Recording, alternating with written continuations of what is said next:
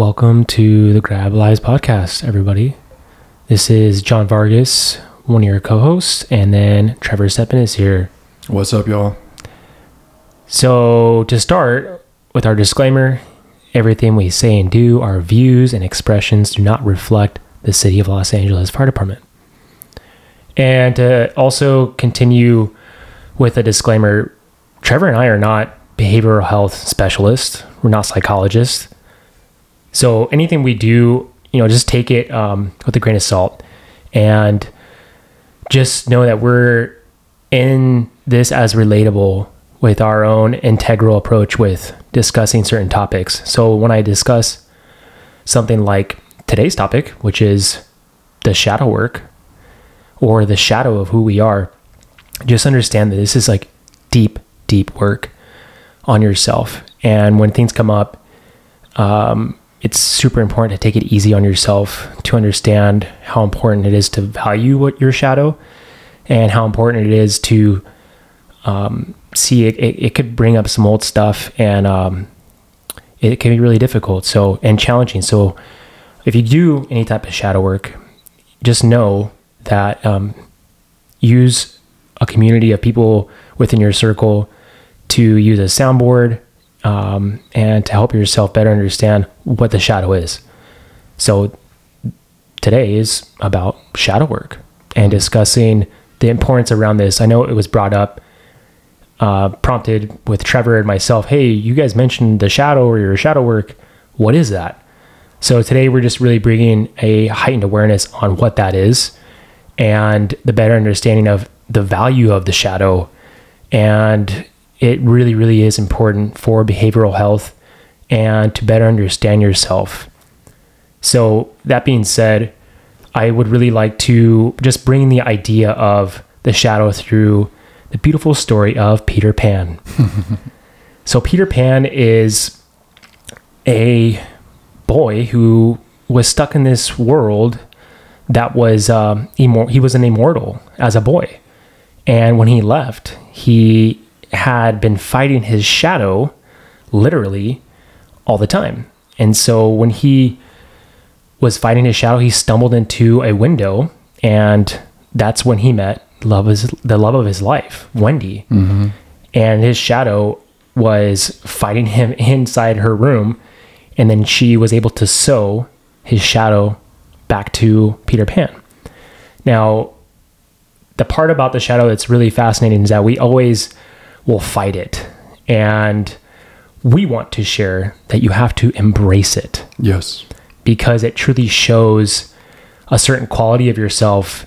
Um, and it's, it's going to want to come to the surface to show you itself because there's a bit of gold that needs some mining within the shadow because it's here to teach you something. And it could be any negative aspect of who you are. It could be, you know, any negative emotion that's been suppressed and anything that you've just been trying to avoid. And that's the thing about the shadow, it doesn't like to be hidden. And it will present itself to you in so many different ways, and you have to face it at some point because it's here to be your friend and bring in the balance of the light and the darkness together. Yes.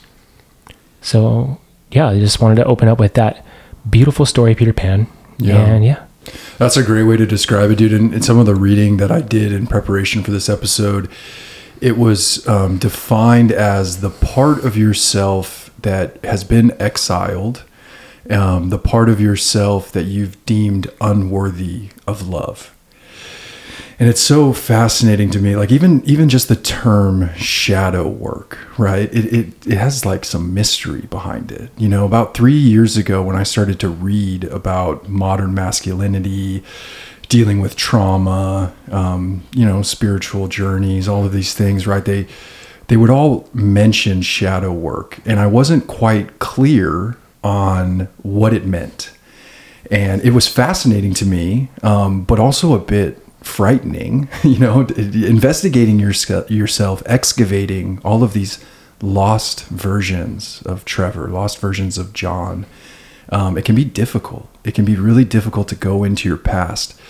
But as soon as I found peace in the meaning, and like you said, embracing these these past versions of yourself, right? Incorporating all of yourself, realizing that all of yourself wants to be loved.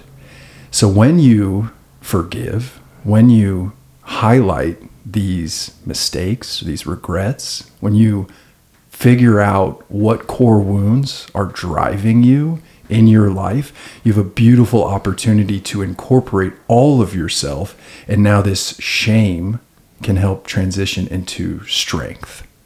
Without a doubt. And it, it's an actual physical thing, right? We have a physical shadow, and then it's the metaphorical aspect. Yes. That it just, it's a part of you. And if you deny it, don't accept it. Right. And it's really beautiful once you actually step into that work. And when you do, it shows you so much. I mean, when I started doing shadow work, I didn't even know what it was. Mm-hmm. And I had a friend explain to me what core wounds were. Yeah. And I didn't even understand it. And when that was brought up to my attention, I was like, whoa, okay. There's like some serious work I got to do. Yeah. and it, it has a lot to do with a lot of death and rebirth.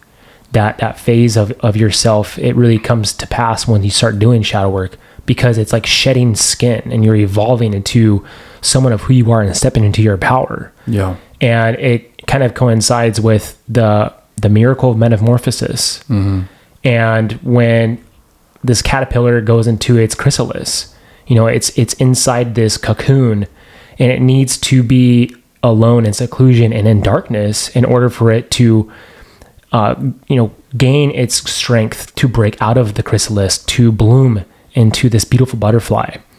And this example of metamorphosis has a lot to do with trust and vulnerability. Absolutely. And it's a really beautiful way to look at it because it's not pretty.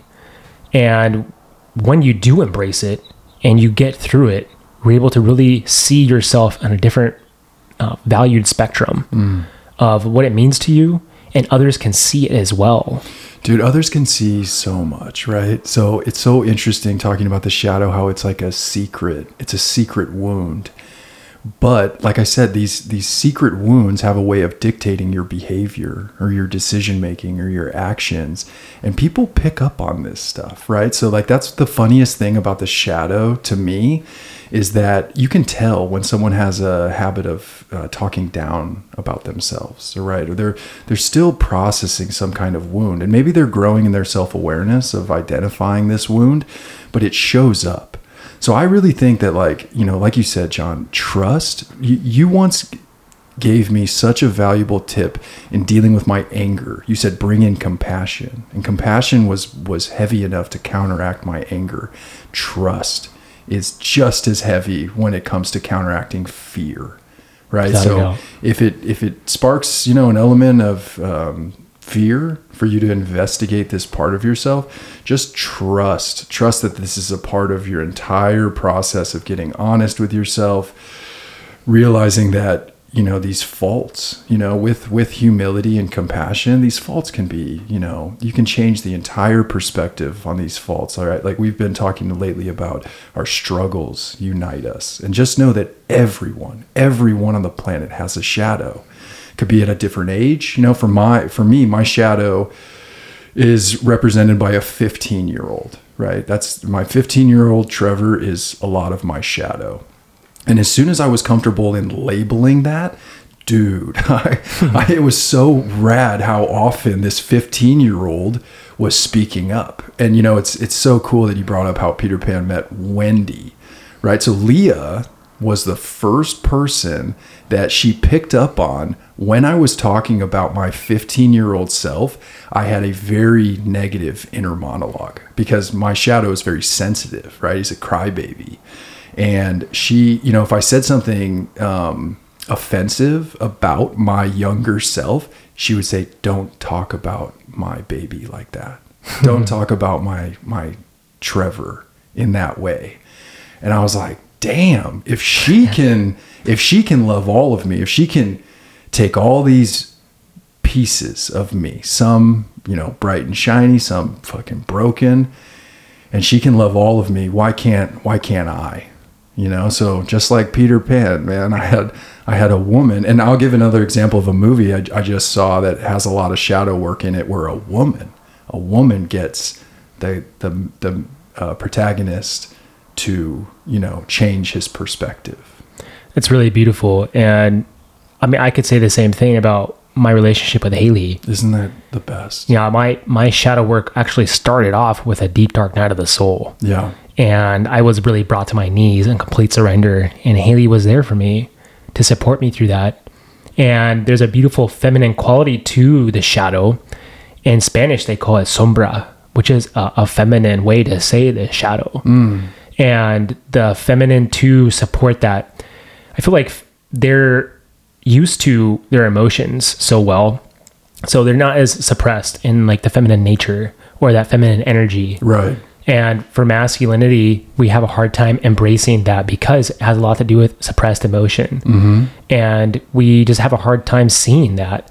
And it's just really challenging to to integrate something that is not normal in, within society, within masculinity, within our line of work. I was just about to say that, dude. Not just being a man, but being a first responder. You Right. know, whether you're female, male, whatever. You know, we suppress a lot. We suppress Yeah. hunger. We suppress uh, being tired. We suppress being scared. Right, because we see ourselves as a protector, as a warrior. And what's really beautiful about that is yes, we are warriors. And in our line of work, especially in the city we work in, we are working in the underworld. We are shadow workers. Hmm.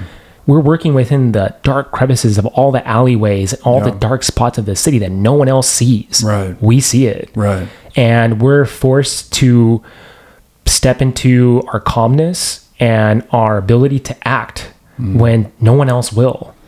And there's a lot of responsibility to that. And there's a lot of, it's hard to integrate that because we have to come back home and it's a lot to take on, whether you like it or not. Where you, if you think you're so tough and you come home and you got to let that shit go, you, there's a bit of uh, balance with that. You know, you, Absolutely. you got to be, you got to integrate a bit of that sensitivity when you come back to your family and not so easily done. And that's one of the biggest things we talk about is coming home and being able to just shift that for yourself Yes. and knowing that we are shadow workers in our line of work, it's really interesting and curious to bring that perspective to our listeners about, you know, our audience, which is the first responders and behavioral health. Right. And to understand where our goal is to shift a perspective for you so you don't get to the point where everything else is crashing on top of you, on top of working a job that makes you really tired and exhausted Absolutely. and um, I mean that's really powerful stuff to see how how beautiful it is with our, our partnerships with uh, our relationships how it's really uh, really set the tone for us and how we adjust our shadow work and see it uh, for what it is Yeah, dude. And if you have that strong pillar at home, that could be, dude, it's it's life changing, you know. And you can also find it in the company of your coworkers or mentors. You know, like I, I'm very selective with the company I keep. You know, my social circles have evolved a lot as I've gone down this spiritual path of getting to know myself.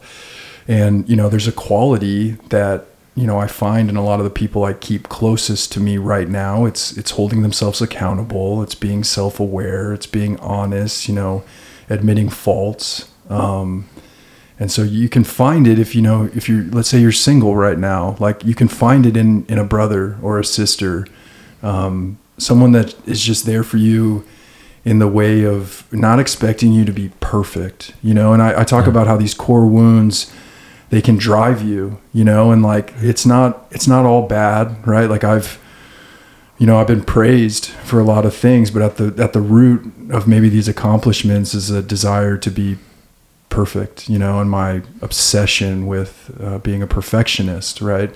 And that originates from my core wound, which is rejection.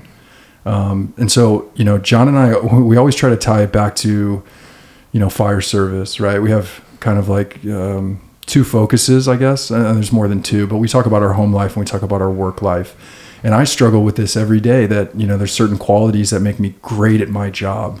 Um, and they don't always benefit me at home. You know, Leah and I, we had a discussion, you know, a, a couple times this week about her not really knowing what to do. And I just fucking came in hot. Here's what we do, you know, and I would decide for the both of us. And she had to bring it to my attention that she was feeling dismissed, you know, and I had to hold space for her and validate that I was coming in too quickly, you know, and, and in my line of work, in our line of work, dude, we don't we don't ever admit we don't know. We choose the best option, you know, and we we adapt from there, but we decide and we decide quickly. And I had to own up to the fact that I was bringing in this quality from work that wasn't really suiting this this partnership, this like collaboration of teammates where we decide together. So, you know, the, a lot of these the shadow can lead to maybe some of your most praised attributes, you know, in one environment.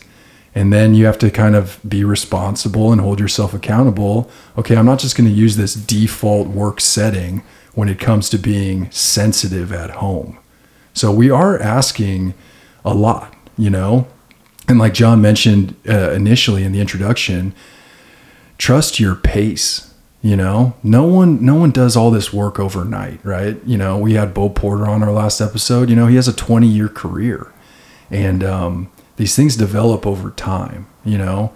And it's up to you if you want to really fucking dive into the deep end or if you just kind of want to you know tread water for a minute and then and then chill out right?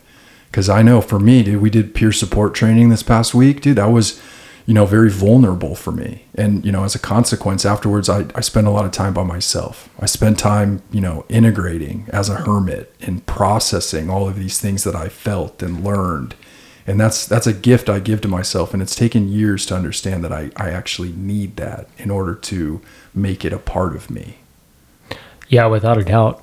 And in reference to like trust, when you're stepping into this type of work, it's work. yeah It's not easy. Take it easy on yourself. If you do if you do acknowledge your shadow and what it's showing you on so many different levels and spectrums of a view of something, whatever it's a core wound, whether it's a, a personality trait, whether it's a behavioral pattern you're presenting to yourself, just take a peek at it. You don't have to do a deep dive. Just know that it's always here to teach you something. Mm. And for myself, with my own shadow work, the biggest thing I have learned is humility yeah and it's brought me to this this level of being able to feel so deeply and being able to acknowledge how how the vulnerability has caused me to be humble and being able to be receptive to everything and one of the biggest things I was telling you, Trevor, is like, dude, I own my own shit. Yes that's a you part do of this. you do i honor that in you dude it's a, fan, a fantastic quality dude So that's a part of this. Yeah. Own your shit. And that's part of doing the shadow work. Mm-hmm. Not making excuses and just showing up for yourself by saying, hey, you know what? That's not the best quality. And whether it's showing up in your relationship, uh, as a family member, as a coworker, as a leader, it shows Right. without a doubt. And you and I know when we are around a leader who shows true humility, Yeah. that's a leader hell yeah and I could I could fall under that person's um, ruling and and follow his suit based off humility. And as soon as I I get a, a, a sniff of ego that is overwhelming, and because pride cometh before the fall, right? if I get a whiff of that dude, I won't be receptive to what that person wants to say to me. You know, it's it's a it's a really hard thing and a balance within our field of work, and it's it's a, challenge. You know, and it, it causes a lot of conflict. yeah So as a as a person who's dealing with the shadow and acknowledging that this is the, the really deep work here, um, it's really beautiful to see how it can shift so many perspectives of yourself and evolve at a very rapid rate. Right. Yeah, dude. Like, it's so funny you bring up, like, we both have women, strong, strong divine feminine supporters in our corner, right? And it's illuminated a lot of ourselves and our inner work.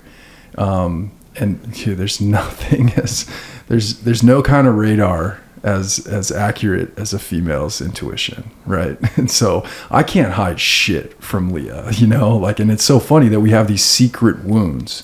And she was able to detect one immediately just by the way I was talking, right?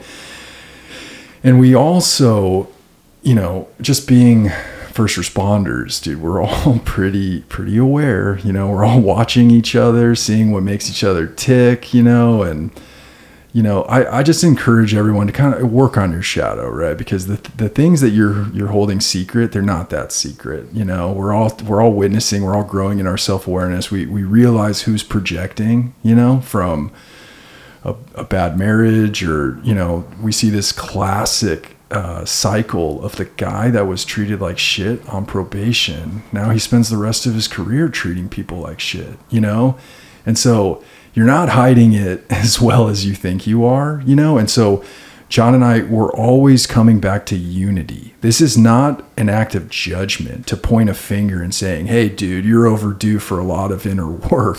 You know, it's more like embracing all of our members and realizing that we all have shit that we're going through. You don't know what someone's got going on in their personal life.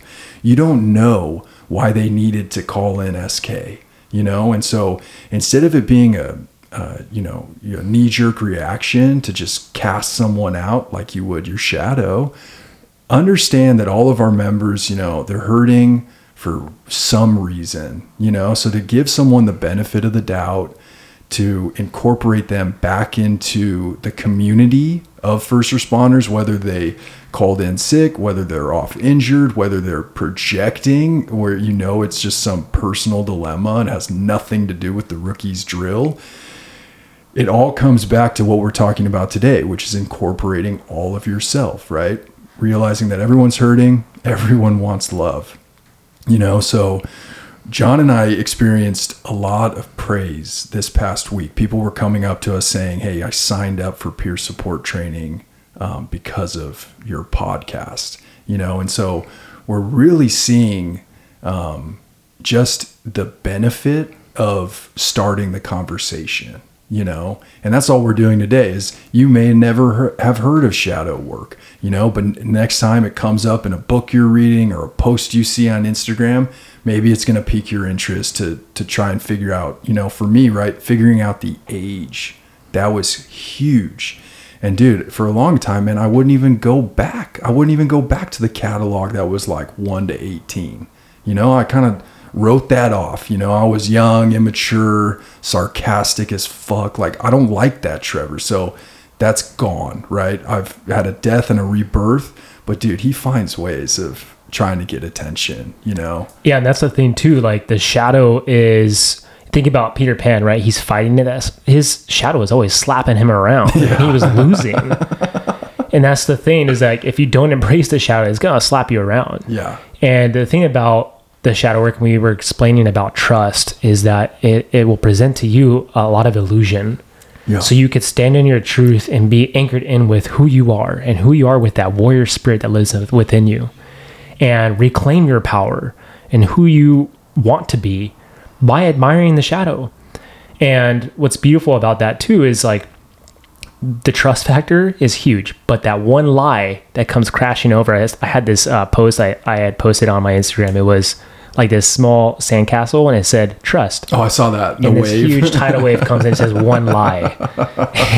yeah. Because a lot of a lot of times the shadow work will come tapping in into your skull and giving you some some thoughts about a lie. Right. And if you feed it, that's the thing that'll create this these stories, mm. you know, of an old story, perhaps like your 15 year old self who was an asshole. Yeah or whatever the or a futuristic idea of something that's not true mm. and it's just um it's important to see how valuable it is to embrace the shadow be like hey man i see you i admire you yeah but i'm going to stay true to who i am right. and and because it's all about the power of choice within yeah because you can make a choice that determines the timeline of anything mm-hmm. and someone had explained to me that in your life you have always these these roads to choose from. I am either it'll be a gravelly road, it'll be a nice paved road, it'll be a windy road, it'll be a road that's filled with a lot of obstructions. You have the choice to choose those roads, mm. but you're always going to end up at the same place. Mm. And it's really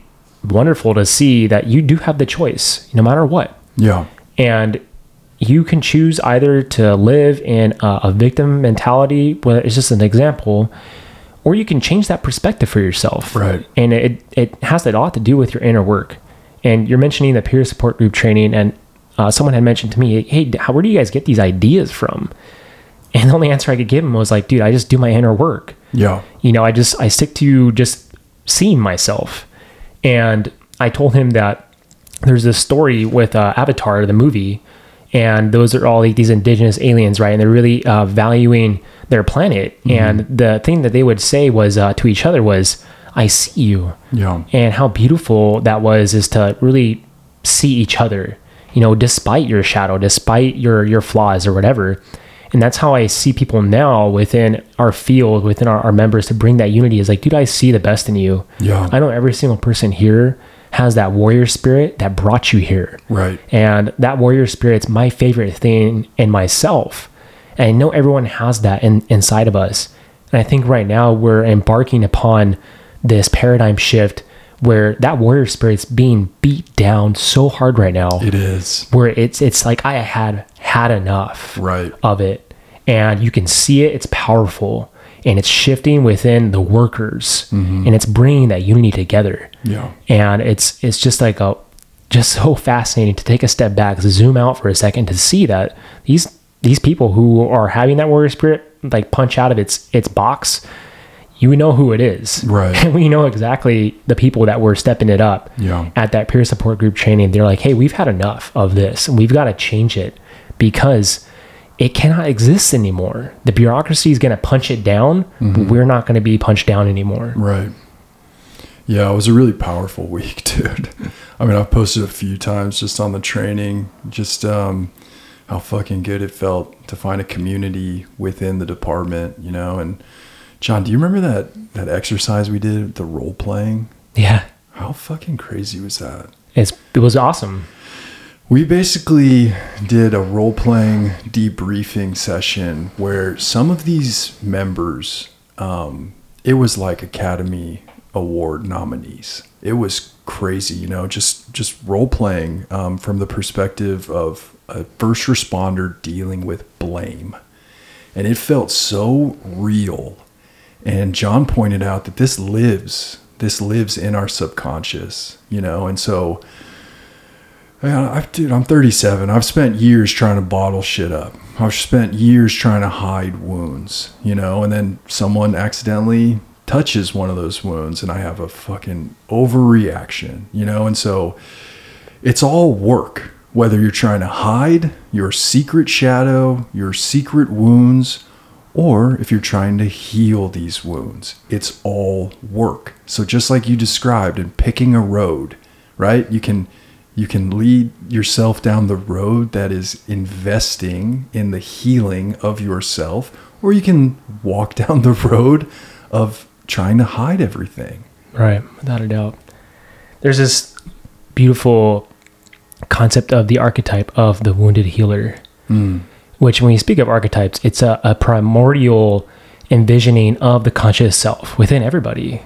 And the wounded healer has a lot to do with someone who has a wound, let's say an arrow that's within the, the person, and their a portion of their life is pulling that arrow out and healing from that wound. And to heal that wound makes that person come out with vigilance hmm. as the healer as he has gone through within that that um, the chrysalis again and working within himself or herself and being able to expand after that Yeah. and Haley and myself, we love the teachings of Ram Dass, and he explains how our evolution of the conscious self is always based on this expansion and contraction. And the way he explains it is like it's always like an accordion. You know, it's always going towards the the center and then always expanding outwards, and it makes this beautiful noise if you know how to play it Yeah. because an accordion can sound real shitty. so yeah, it's it's all it's all about making beautiful music of your life when you do that expansion and contraction. Yeah. And it's it's a practice. It's not something that you can just jump in and just think it's going to be easy. Right. And it's uh, that wounded healer keeps coming back because we are all wounded healers. And in, in, in case you have never witnessed yourself in this transformational state of healing yourself through your wounds, it's um it's one of the most gratifying things you could ever do for yourself. It is. You know, this morning when I had just a, you know, not even an argument, but just a, a, a moment, an opportunity to either deny how I was acting or, dude, my default setting for years was this is the way I am. You know, it's not true. This is the way I am at work. Why do I have to be that guy at home? You know, so you're absolutely right. There is a ton of gratification in like examining yourself and choosing a new opportunity, right? Instead of being um, in denial or being defensive, I was like, you know what? You're absolutely right. Like this is this is how I'm feeling, right? This is this is the way um, I'm trying to make everything better by rushing in to fix it. You know, it's not my go-to move to sit back and listen and just show support. But every time there's an opportunity to do so, and I give myself five, ten seconds to to choose that, dude, it's extremely gratifying to watch yourself evolve. Yeah, it's a gift. Yeah. And It's- and one to yourself and to your partner. right. And and it shows. Yeah. It shows volume. Yeah. it makes impact without a doubt. And one of my favorite uh, things that I used to live by, I, there's like six of them I used to live by before I even got this career. And one of the, those main components was impact drives income. Mm. And I lived by that for such a long time, knowing that, you know, if I did something that made an impact or someone's going to make a ripple effect. Yeah. And, but that's, that income is like abundance that shows up in many different ways. It doesn't show up as money sometimes, Mm. but it shows up as friendships, Yeah. it shows up as yourself, as a leader within yourself, and as a partner within your new relationship. And it's really beautiful to live by that concept, you know, but you still have to make that impact by impacting yourself, by gifting yourself with this type of work. Mhm. And there's a, there's a high reward for that contraction phase. Yeah. Yeah, there's a freedom that comes with it, you know. Like I'll get into more about my core wound, you know, but the way to fix a core wound or heal a core wound of rejection is to put a lot of your energy into your self-esteem. You know, and so I I talk about Leah a lot, you know. Um, but whereas before I would my ego would sound an alarm during a fight saying, you know, she doesn't love you. You know, if, if, if she wasn't good, I wasn't good, you know? And now, dude, I, you know, on this path of like loving myself unconditionally and just kind of having my own back, you know, if we get into a little argument, I just, I don't even hear my ego. He's not, he's not afraid anymore, you know, cause I, I put a lot of my focus into this self esteem where I can remain calm. I don't have to get defensive, you know, we'll work through this. It's all good and that feels amazing, dude. To- Dude, you say freedom, man. I mean, freedom is a great word to use because you're letting go of something that doesn't serve you anymore. no, And that freedom is it's unattainable, but you can only give yourself that Yes. by making those choices. yes, and the voice, the inner monologue. You know, now Without I'm like, doubt, dude. dude, you're a good partner. It's a misunderstanding. How are you going to show up right now? Right. You know, like even if you made a mistake, okay, that's in the past. What are we doing in the present moment? Yeah. You know, are we gonna fucking anchor in with this denial, you know, and get Right. all defensive and then, you know, extend this fight for three days? Or are you just gonna admit that you said something stupid, apologize, and resolve the conflict? Right. And that freedom, that ability to look at every single move as an opportunity. You know, I think I felt really trapped in this identity that, you know, a lot a large part of my identity was constructed with this pain. Hmm. You know, and by dealing with the pain, by transmuting it into strength, now there's just like a fluidity Hmm. of like way less fear, dude. One my my mentor just you know, acknowledged that I've, I sound different when we're talking. And I, I told him, I said, dude, I have a lot less fear. You know, I have a lot more trust in myself to make good decisions, to act in integrity, to be honest, to be compassionate. Uh, Yeah, trust is the key to the universe. it's the dude. That's I'm really glad this topic has come up because I, I told you, dude. A lot of these concepts can get really out there, but if you have just a basic framework, you know, for for me, right, I've struggled with my anger for my entire life. Just Jon uh, introducing this concept of, hey, next time you're feeling anger, I want you to to open up your heart and focus on compassion. Just that that word, just the the, the thought of me thinking of compassion helped kind of dissolve my anger. Right. And so today, if there's there's just one takeaway besides the idea of shadow work, if you're feeling fear, I want you to lean into trust. yeah, I mean, it's that trust is also a part of it coincides with letting go of an old story. Right. And when you let that old story go, then you could really embrace trust a bit more. Yeah. And uh, letting go is really hard, especially with an old story that's been really taking you down for years, your whole lifetime. Absolutely. And my one of my favorite rappers, Larry June, says, "In order to grow, you got to let go." Wise words, dude. It's so simple, but it's so true, man. If if you are gonna take a step forward, sometimes you got to take two steps back into that shadow. You do, you know, and I do you want to uh, go over the core wounds Yeah, just as we yeah. expand the conversation into because I, you know, mine is rejection. Um, you know, I don't want to speak for anyone else, but I know there, there's a list, right? Yeah, there is a list, and it can it can change. And to talk about wounds, let's understand what a wound is. Okay, when you're going into a core wound, you could be pushing through some serious scar tissue, Mm, and so it's gonna hurt a little bit. yeah, But that's where the freedom comes through. Is that the more you inch forward within a wound, the more lessons you're learning from it, the more freedom you're obtaining from an old story of yourself. Yeah, and able to see how beautiful it's it's teaching these lessons and you're just receiving it from yourself. And so some of the practices you can do for this is journaling. Absolutely. or meditation. You could and i always say uh, with meditation just just prompt yourself hey i want to ask myself a question of something. I'm going to sit for 15 minutes i'm going to say why do i feel so angry? Or why do i feel like this? What is coming up for me? And a lot of times that those thoughts will actually give you your answer Mhm. it seems so stupid but it's not right. so when I also think about wounds, I think about when we're at work and we see like a bed sore or something like that. Someone's been sitting down for such a long time, they haven't been moving, that that sore is manifested and now it's become infected hmm and it could kill someone through sepsis Yeah, and it's a it's an infection.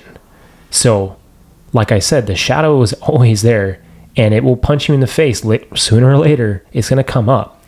So to keep that from happening, if you do this work, it's gonna it's gonna take a lot out of you. For depends on how you approach it, but just know the wounds are where the light enters yes, and like I said, it's not it's not easy stuff. So these core wounds, they're going to be uh, categorized into four different categories. It's going to be harm wounds, manipulation wounds, rejection wounds, and deficiency wounds. mm. So with harm wounds, and we can break this down for however we want, dude. It's up to you, brother. But I say we just give everyone the list of the wounds, and then Yeah. I'll speak about mine. You can speak Right. about yours. yeah, for sure. It's funny when I when I had read this a while back. I read all of these I had experienced during my rookie year. oh shit! which is really fascinating because that was a really hard uh, process for me yeah. um, because of being receptive, being a, a student, hmm and being able to just um, learn and also know that I'm going to make mistakes because I don't know everything. Right. It's a very um, difficult way to approach uh, this a career like this. It is, dude. The the first year, man, the learning curve is very steep, and it's a lonely year. For sure. You know, you don't really have anyone to lean on. Uh, talk about suppressed emotions. Yeah. I mean, unless you're sir, yes, sir, or you Right. get back to you, or Yeah. hey, drill in the TV room. We don't really want to hear you speak too much. But that taught me a lot of humility. that's good. You know, I think uh, I can always go back to like uh, the samurais, and they're the samurai. What that means is to be of service, Mm. and so I always enve- enveloped myself as a, a person of service to whoever was teaching me something, Yeah. without a doubt. And if I made a mistake, I would own up to it, be like, you know what, I take full responsibility for that mistake, and I will work on it. Yeah. And that's how I can, When you say something like that as a rookie, that person can't really be angry at you. Like, oh shit, man, he's taking responsibility. I can't say anything. you Dude, know what I mean? great lesson in resistance, right? Yeah. If you're not opposing someone, they have nothing to oppose against. Right. It was a. It, it worked in my favor. Yeah. Very beautifully. Acceptance, right? Yeah. And you hold your health. You're, you're holding yourself to a high standard. Yeah. So harm wounds, there are subcategories of these bullet points. So the first one is an attack wound. I was yelled at, hit, or exposed to violence, and now that I'm uh, afraid of people's anger. Mm-hmm. You know, and that's a lot of this can come from abuse, you know, physical abuse, but not necessarily physical abuse. It can come from someone who what you grew up with who was very narcissistic Mm-hmm. and it doesn't have to be in childhood it could be a family member or a friend that you had trusted and they treated you like that Yeah. and you took it and you didn't speak up. You didn't have true respect for yourself. And in order to speak up when something beats you down is really important. And, um, or just being honest and transparent about something. Yeah. And I always think about these wounds also when I when I'm talking to Paisley, Haley's daughter. I don't want her to feel wounded by me the way I'm speaking to her. So I want to be really careful. You know what's what's feeding into her subconscious because she's like a sponge, man. Yeah. Um, so I do things with um, the approach with unconditional love, especially when I'm talking to a child. It's an amazing practice, right? Because we talk about, you know, we have a responsibility, Yeah. right? Whether you're doing this work, you know, so you can sleep better at night or show up for your partner or not pass it on to your children, you know, Right. there are ripple effects. Your lineage will, will be permanently altered based on the work that you're doing. Yeah. And if you take these into account, it really pushes you into a leadership role as well to not and instill these into your teaching methods. Mm-hmm. It, whatever shows up for you, if you're not getting any sleep or whatever, and you're a captain and you're just, you know, saying something that could hurt, man, it shit hurts. Yeah. you know what I mean? I've been there. I've been on the receiving side of it. For sure. Doesn't feel good. No. Um, The next one is judgment wound, which is harsh in our line of work. You know what I mean? So I was judged harshly and frequently, and now I feel inadequate and bad about myself. Dude, we see it's so much it's so funny that we're we're trying to make these rookies um, strong and perceptive and a bit of an authority because that's what it takes to do this job effectively. Hmm. And yet there's a lot of I'm going to beat you down Yeah. you know and it's just interesting to have that much judgment and expect the result of producing a confident employee Without a doubt. I mean, you think about, I always love to use this analogy when I'm at work of it's so primal, right? I always think of like we're all just like these apes, right? yeah And like we're all just like one guy walks through the door, he's not from the station, he's just kind of strutting around, yeah kind of like an ape, you know, like so primal, and like we just throw handballs against the wall, like just it's just so like like a jungle in there, you know. Yeah. It's so hilarious, um, and not to like demean us, you know what I mean? It's just a, in a, a humorist approach. It's I- just so funny. I me. compare a lot to the animal kingdom, dude. I feel like we can learn so much from animals. Without a doubt. You know, and it is a bit of a concrete jungle at work, you know, and I've always thought like we're we're like lions, you know, and like the pride of, you know, the lions, they don't they don't take care of anyone outside their clique, you know. Yet we do, you know. Yeah. Whether you're a cockroach or a parrot, you know, like you call, we're we're coming to help you. And it's uh Very true. bit of a paradox. without a doubt. So judgment, man, it's that's a hard one, and that's something I'm always looking out for because that's I, that is something I've found for myself. That is uh, some serious work that I, I've I've worked on with judging others because in the end they're a reflection of who I am. That's how I see it now. Yeah. And if that person is a piece of me and I'm looking at myself in the mirror, then why am I judging that person? And that's just a, a kind of approach that goes with uh, the idea of oneness, that we're all one. Uh, it's it's a very challenging aspect to use, especially in our line of work. You know, with the people we work with and the patients we go on, or the people we come across, because it's not pretty No. uh, to see that whatever comes up it shows up. You know, Yeah. uh, but it gives me a bit more compassion the way I out, have an outlook on this view of judgment, and it is it's a challenge without it. I fall short every day, Right.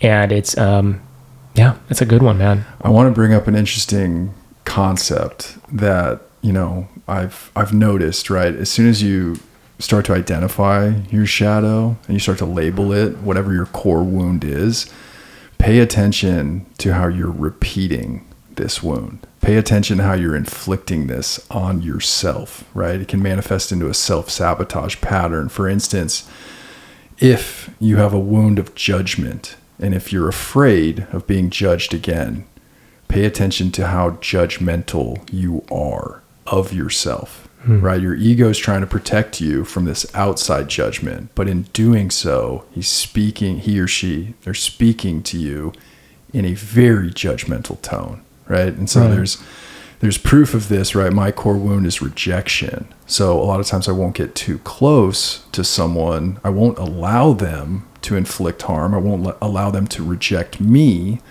I'm going to beat them to the punch. I'm going to reject me. Hmm. So look at, try to find out what your core wound is. And then the way that you can counteract this is by being very careful with your narrative. So it start introducing more forgiveness. Start introducing, hey, we don't talk to ourselves that way. You know, if, Right. if if what we're afraid of is this, then why would we recreate this? Why would we put ourselves through the torture of living this over and over again? Well, judgment is a core wound of mine because I judge myself so harshly. Right. And I was judged so harshly as a child, and that's why I am the way I am because of uh, growing up in a very legalistic, organized religion. I was uh, taught to judge other people, and I wasn't. Uh, I was judging myself in the end subconsciously, Yeah. and this negative self-talk had, had really created imperfectionism for myself to just always strive for greatness, but it always was a double-edged sword. It bit me in the ass every single time Right. because I was always hurting myself by not being a bit more compassionate the way I approached my inner monologue, the way I approached my expertise in things. Granted, I mean, I, I, it's made me a great artist, you mm-hmm. know, to just have just detail in everything. And it, so these wounds could also be great. It could bring good qualities out of you. Absolutely. And that's why we say embrace the shadow because it, it can instill the greatness that you've had dormant all along. Yeah. And I read this book that that talks about understanding the Christ consciousness that is dormant within every single person. And it talks about judgment that when you judge something, you fear it, which is really fascinating to uh, understanding of what judgment can be. Yeah. And because it's just a reflection right back at you, dude. Like, they, everyone would always say when I was a kid, like, you're pointing at someone, you got three fingers pointing back at you. it's like, it was so true, man, because you're judging someone and it's just, don't do it. Just take a step back and see yourself more than anything else. Yeah. So the next um, subcategory of these harm wounds is the shame wound. Fuck that one. A lot of shame. So shame, I was publicly publicly ridiculed and embarrassed, and now I feel ashamed of myself. Okay, that's a good one. So no matter what your wound is, if you're using shame sometimes subconsciously as a way of like exiling or expelling this part of you, Um, because that's what it's doing. It's putting a part of yourself in a corner, right? You're shamed. You're you're no longer receiving love. You're no longer the project, right? So if shame is showing up, just understand you'll never you'll never embody true respect and true strength for yourself if you have this shame. Hmm. Now shame can lead to a transmutation of, you know, pushing yourself, right? Overcoming, you know, these qualities that you're trying to work on, right? Shame can be a motivator, but if you sit in shame, if you allow yourself to be saturated with shame, dude, it's blocking out so much Oh, for sure. forgiveness.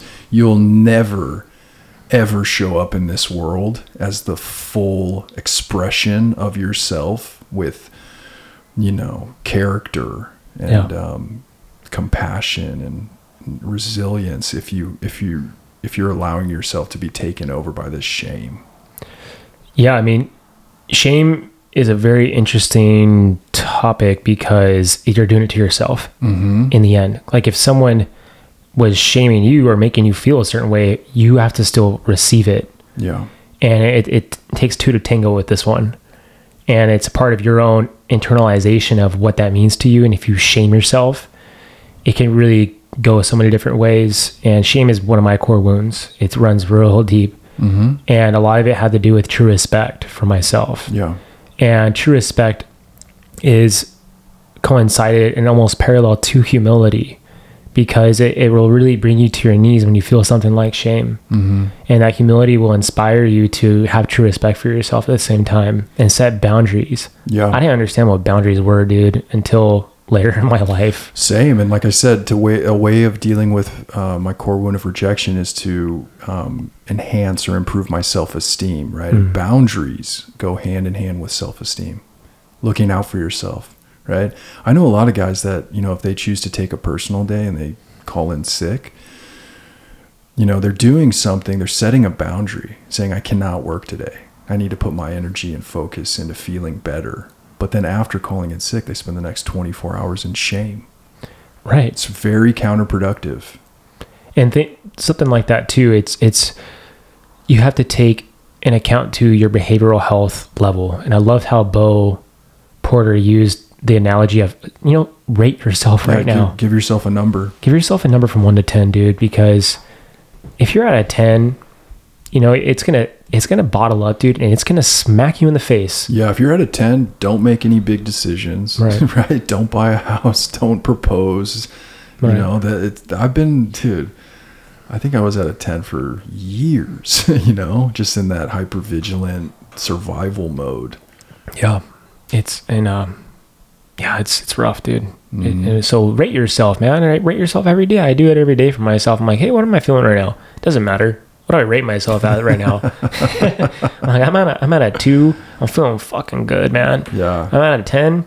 I'm really irritable. I'm pent up, and Yeah. I'm just ready to just pop. Right. And it doesn't feel good. No, it doesn't, dude. And you you mentioned that these these wounds they want attention, Yeah. right? So like I'm dealing with a little bit of an injury, a minor injury right now. My my rotator cuff in my shoulders just jacked up and I can't swim. Mm-hmm. And it's so wild that this injury keeps showing up in the form of irritability, you know, because it's like it's not limiting me in my ability to be present with my partner or, you know, go to that barbecue and hold a baby and feel joy. It's not limiting me in any environment other than the pool, but I just don't like being injured. Right. And so, you know, this anytime I feel like ah, I can't go swim or whatever, I'm I'm expressing this injury in the form of irritability. Hmm. And it, you know, I, I'm aware of it, but it goes like, back to the archetype of the wounded healer. yeah, you know that a wounded healer you know he's got to now see that he's feels limited and it doesn't feel good I hate it. so now it's time to look look inward and if not looking inward just look at the the skeletal structure of how everything's set up in your body Yeah, and you can study it and to see okay so why is my shoulder feeling this way is my posture is it this is it that what can i do to, to help it mm-hmm. from being so inflamed yeah, and that's the thing about injuries is that when it's injured, it will flare up later down the road. Mm-hmm. And you don't want these wounds to flare up because, because it's going to really uh, circle, you're going to circle the drain with it. And at that point, it's going to be really hard to get out. yeah, And we talk about treading water, right? And you need a support system one way or another. If you are doing some type of work like this, it's really important. Mm-hmm. And the value of it is going to benefit you in so many different ways when you are in this position. So when you are supporting someone, I always liked using the concept of watering or treading water. But when you're supporting someone, when you're teaching a child how to swim, you have to let them figure it out or else they're not going to learn how to swim. Mm-hmm. So the way you support them is you have one hand underneath them to where you're almost touching them, but you're not. right, And you're letting them, you're holding them. At the same time, you got to let them figure it out because they're not going to learn. right, And for myself, I feel like that's how these wounds do it for me. They're almost supporting me, but they're like letting me learn. I'm like swimming, like, fuck, I can't figure it out. And I'm like, I'm sinking, help.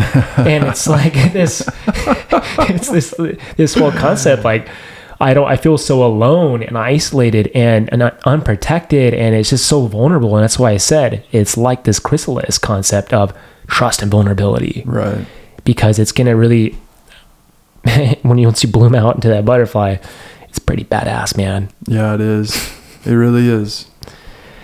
So the next one is violation wound. hmm And these harm wounds are pretty rough, man. A lot of it has to do with physical abuse, Yeah. you know, sexual sexual abuse, things like that. Um, and so it's when you're tapping into this, you do need some support from like a behavioral health specialist Dude, I'm because so glad you said that. it's it's uh, these are moral injuries that go against your system of beliefs that goes against something you have. So a lot of stuff can really really um, hurt Yeah, um, and it's very very um, challenging. So I just wanted to put that out there. So violation wound, I was intruded on, smothered, or abused. Now this can go so many different ways, but I I for myself I was loved unconditionally as a child, but I felt smothered.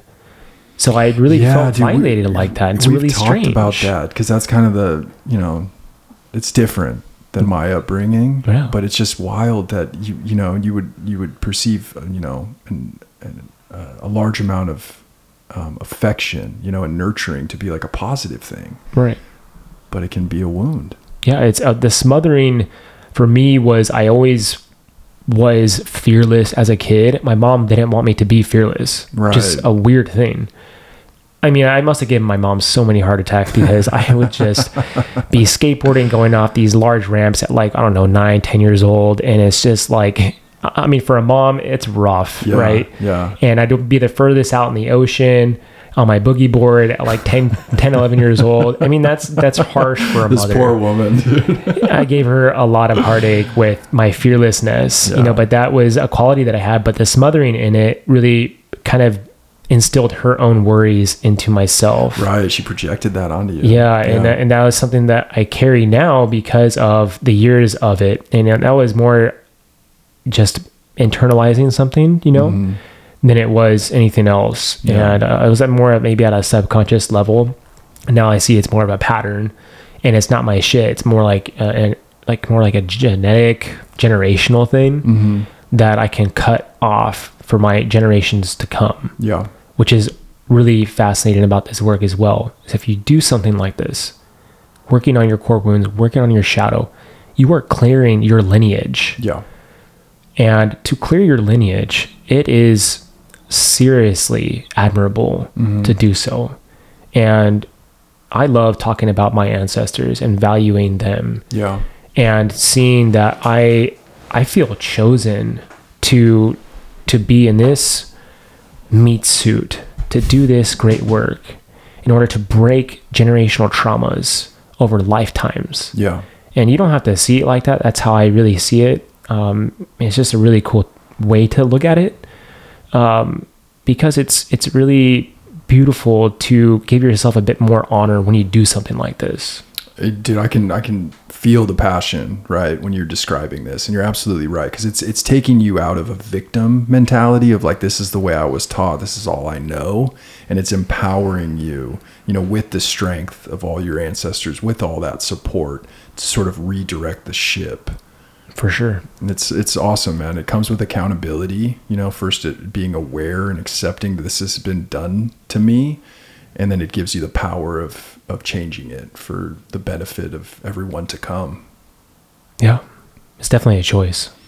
yeah you know i mean and dude you're gonna have a baby soon yeah so that's huge for you. It's huge and it's coming i feel like it's right on time. You know i've never been happier. Uh, leah and i were joking about the fact that you know three years ago i was reading you know parenting books with a sort of like oh fuck oh fuck oh fuck reaction you know and now i'm reading the same books um, and i have um, more of a reaction of uh-huh yep that's what i'm planning on doing you know just just more of an ownership more of like a true compass a very clear mind um, you know this pregnancy has been really wonderful and it's had its ups and downs for sure as Leah and I navigate, you know, some of our past trauma, but it's been full of laughter, full of joy, and um, I cannot wait to meet him. I, I, I've just never been more excited about anything in my entire life.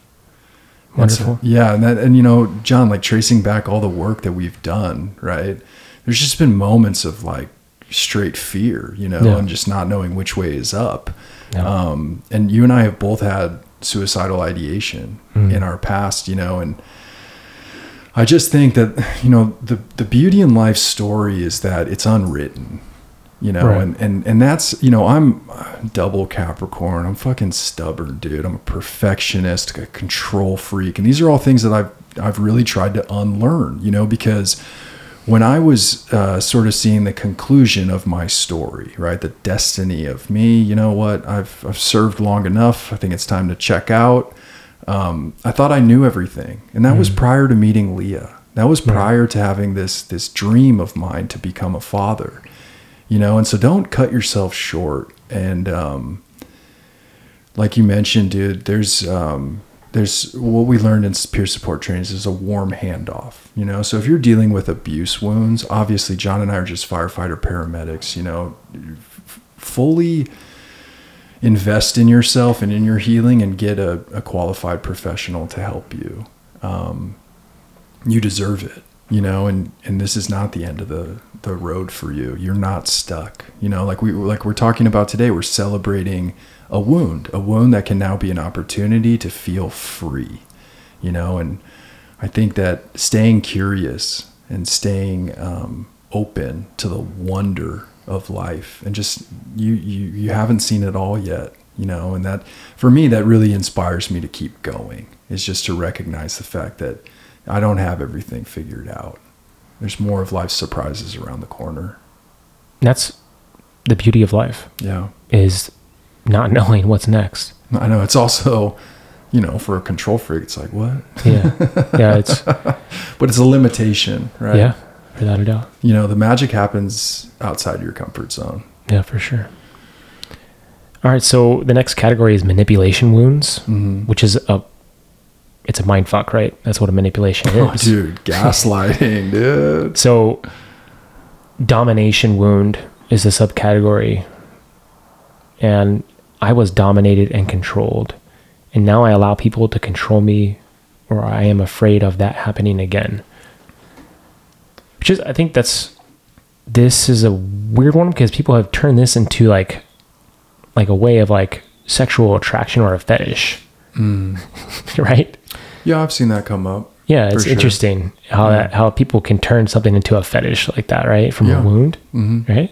Yeah, no judgment. I mean, there's Yeah. all all different ways that our wounds are going to manifest, and like you said, you know, it's interesting, right? A domination wound can lead to some sort of sexual ecstasy, you know, because these lines get crossed. You know, there's a lot of gray area. Like for me, right? Like becoming a perfectionist.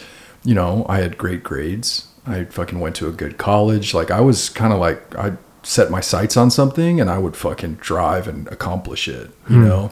And I think for me looking back, it's just realizing that I've accomplished a lot, but I've been anxious about it the entire Mm. time, you know? And so now I'm coming out of a place of humility and um, like a calmness where I, I'm more interested in the joy of failure and success than I am of just like powering through, you know, hiding my fears, hiding all this anxiety because I don't care about anything as much as accomplishing the goal. Hmm. You know, so these wounds, yeah, they can they can provide you with fuel for sure, you know, but it's just about sort of not having these unconscious habits of, you know, like why do I have this pursuit of women, you know, and it's just leading me to feeling empty, you know. Right. And so discovering what's driving you is it's a good thing to invest in. Yeah. Exploitation wound is I was used to meet my parents' needs, hmm. or I was used to meet my parents' needs. Okay. Which is like interesting. It's like manipulation, right? Narcissistic behavior. Yeah. Someone's using you for something to get their own needs met. Yeah, that's something that's come up for me recently. Like as I prepare for fatherhood, is is recognizing the fact that my kid doesn't owe me anything. You know, Leah and I decided to create a human life. You know, an expression of our true love for one another, and we're ready to be unconditional supporters of this child. Right? I mean, how many times does a parent say, you know? You know how much I suffered for you, you know, and like For sure. it's like the kid didn't ask to be brought here, you know, Right. like he doesn't. It's not like a, a debit that he fucking owes you. Now it's a complete projection Yeah, to make someone feel terrible for your sacrifices. right. When it should be voluntary to do that because you love your kids so much. Yeah, it's been hard, but I made these sacrifices because I wanted to. You know. Yeah, without a doubt. Betrayal wound. I trusted a caregiver and then was betrayed by them. And now I have a hard time trusting anyone. Okay, so I'll just be honest right now, dude. All these wounds that you're describing, like I'm sort of like checking boxes in my mind, and I just I, I really want to elaborate on this. Okay, so this has been a three year journey for me, and um, it's been focused. You know, I'm not going to say like I never, you know, uh, was an introvert before. Obviously, I've done work, but it's been more focused in the last three years. And these wounds that you're describing, right? In order for me to address them, I had to use the help of ketamine assisted therapy. You know, we've talked about Kambo, we've talked about ayahuasca, we've talked about, you know, mental health practitioners, behavioral psychologists. You know what I'm saying? So Yeah. like the I just want to honor the fact that these wounds are difficult. And Yeah. I I couldn't even look at my betrayal wound um, without the help of ketamine and EMDR and like basically like PTSD therapy. Yeah. No, without a doubt. I mean, Yeah. Betrayal wounds one of my Oh, dude! It, I mean, it's one of my top three. yeah, So it's because the feeling of being betrayed is so it, you internalize it, and it, it's a it's an automatic response. yeah, And even talking about it right now really starts making my stomach my stomach turn. oh, same, dude. and because so okay the only way i could um, if you've ever seen the movie braveheart and at the very end mel gibson his character william wallace he is betrayed but the look on his face when you see him when he's betrayed yeah, he is like sad and angry at the same time and Yes. it's just so profoundly great i mean you gotta love mel gibson for that movie man it's that movie was incredible. I went to see that movie in the theater with my parents, and um, I cried.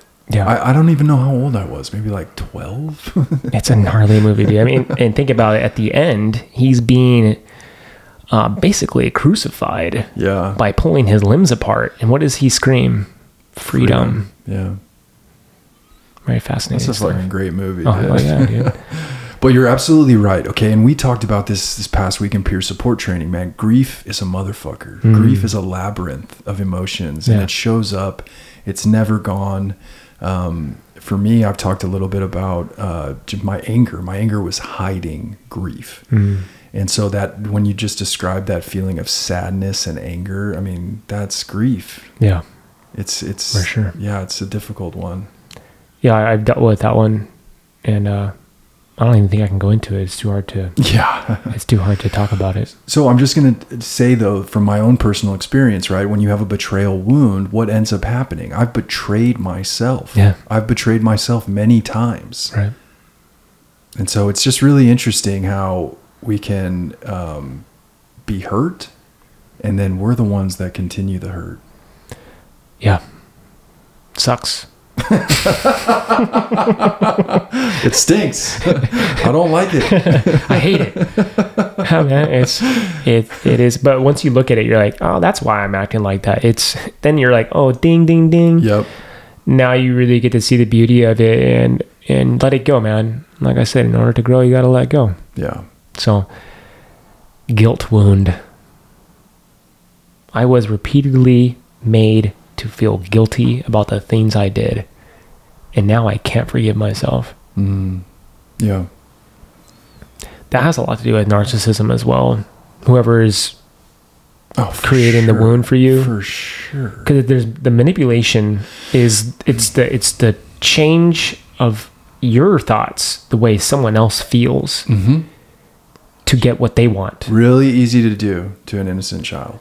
that's that and that really screws up um, someone for the rest of their life It does. So I'll speak to this, right? Because there was a lot of mind games in in my childhood. Um, what it did was it made me doubt myself a lot.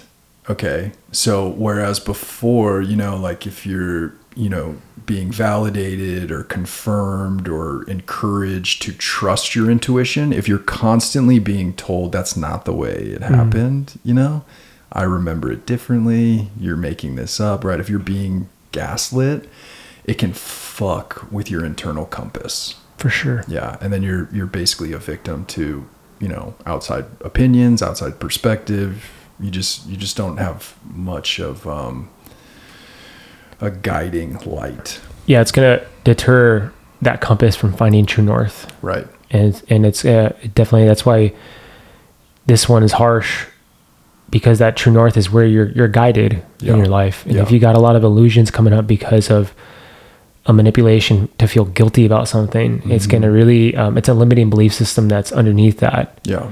And the only way I could really go with a guilt wound is like organized religion. Mm-hmm. You know, 'cause some, and I hate to talk up about religion, but it's sometimes there are um, agencies or whatever I would call them that they make people feel guilty about something. You Well, know, that's the whole act of confession is to free yourself of the guilt. Yeah, and uh, it. I don't want to take it any further, but that's the only way I could really describe guilt on a collective level is that it keeps people in control, so they can't think for themselves, and Yeah. it, it deters that internal compass from finding their own truth. For sure. So yeah, I can't I can't peel away that one too much because then you don't want to go too deep into religion. But yeah, man, and it, it can it can do that without a doubt. Yeah. Even with uh, you know the way you were taught in school, you know what I mean. That could also deter your compass, and the way the I could I would say the algorithms have changed completely now. You know the way things are taught, and just for instance, like uh, Paisley's learning uh, grouping, the way she does subtraction. I was like, I never even learned how to do that. I don't even know. I can't even help you with your homework. They changed math. I don't know like- why they changed math. yeah, dude. Math was like it was working. Yeah. You know, 18 years ago when I was yeah, in school. Dude. It's weird, man. So you know, we have to embrace change and, and the way things are, are, are turning up. You know, but by the same time, or by the same token, uh, you know, you can't change your internal compass for your own truth. You have to stick to it, you know, and, and trust yourself without without a doubt. Yeah. Uh, but guilt guilt wound is is interesting. It can be very. Um, there's so many different spectrums to it, but Well, it's like kind of like shame. yeah, it is for sure. You know, forgiveness is going to come help you release yourself of that um, prison. Yeah, man. I mean, I forget to I forgot to mention too how I was showing you that graph of this this guy who uh, wrote this book on the frequency of emotion, Mm-hmm. and he had labeled different uh, frequency levels with the emotion, and shame was at the bottom, and guilt is right on top of it. Yeah, it's a low vibrating It's frequency. a, yeah, right? it's a low vibration, and so it, it really was showing how like it, when you're in a low vibration, it affects your your physical body as well and For your sure. mental structure on so many different levels. It's going to affect you. So if you think of things in frequency and vibration, all you have to do is transmute it, Mm-hmm. and you could change it. Yeah. And that's the cool part about it is if you kind of zoom out it for a second, get a different perspective and shift the vibration or the frequency, now you don't have to get so involved with the emotion so much. You just know that you can easily transmute it with. One of the top ones was acceptance. Mhm. And acceptance was parallel with forgiveness. Right. And if you work with that with any of these core wounds, you could easily transmute it Yeah. it's gonna take time but when you forgive yourself for something man uh, dude i don't know how there's there's something about it man i, I don't know how else to describe it it's you're forgiving yourself you're, you're letting yourself feel for a second and letting it go with compassion and it's really beautiful Yes. The word that came to mind is unstoppable. mm, limitless Yeah. When I when I realized I could be my own best friend, I feel unstoppable.